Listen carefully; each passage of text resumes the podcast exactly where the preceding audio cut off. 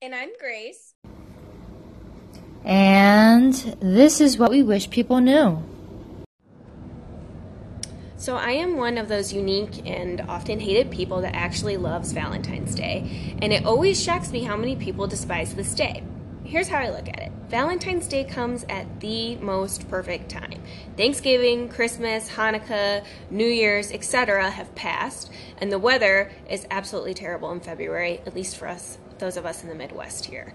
Um, I enjoy Valentine's Day because it makes an otherwise mundane day a little more special. Many people argue that Valentine's Day is a commercial holiday and protest celebrating something that manipulates people to spend money under false pretense. Valentine's Day has become a bit of a commercial holiday, however, it did not begin this way.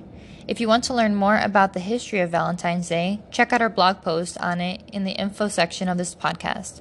Despite the history of Valentine's Day, or its tie to being a Hallmark holiday, the perception of this day is ultimately up to you. Valentine's Day is a holiday where you are actually encouraged to celebrate in a variety of ways. This holiday is not exclusively applied to couples and romantic relationships.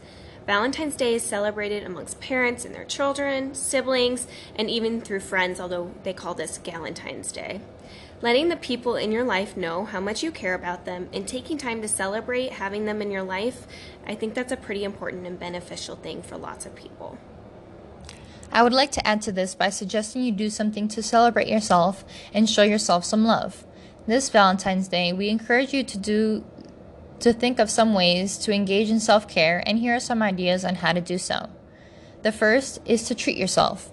What better way to show yourself some love than with a little pampering? This can be done with some of our favorite materialistic things, such as getting a manicure, ordering food from your favorite restaurant, or making an appointment for a massage but it can also be something as simple as giving yourself a night off. Having a night off that is dedicated to relaxing and free of any chores, responsibilities, and all that extra work we take home with us. Another way is to remind yourself of your strengths. We think of our weaknesses too often. So this month, take the time to acknowledge your strengths and then celebrate them. So often, when I do an exercise like this, I find that because I forget to acknowledge my strengths, I also forget to put them to use. Have some me time. The older we get, the more difficult it is to have time alone. Make time for it this month, even if it means you need to plan ahead or book a hotel for a night. Have a night that is stress free and dedicated to only you. Another way is to create a vision board for yourself.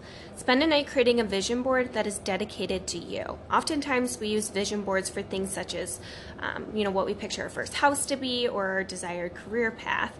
But we can also create a vision board that reflects the true essence of your character and ways to nurture that. Five is to write yourself a love letter. Letter writing is associated with romance in many ways, and I think there is something powerful about the process of writing a letter. Writing a letter to yourself can be just as powerful and uplifting. So, whether you are in a relationship or not, Valentine's Day can still be a special day if you choose to make it so. I don't know about you, but I love having an excuse to take an otherwise boring day and add a little bit of fun to it. Thanks for listening to what I wish people knew.